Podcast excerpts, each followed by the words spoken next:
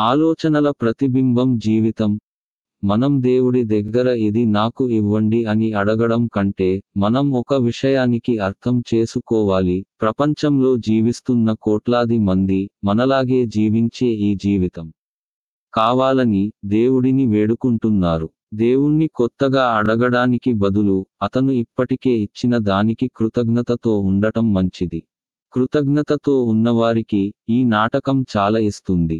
Let's have gratitude.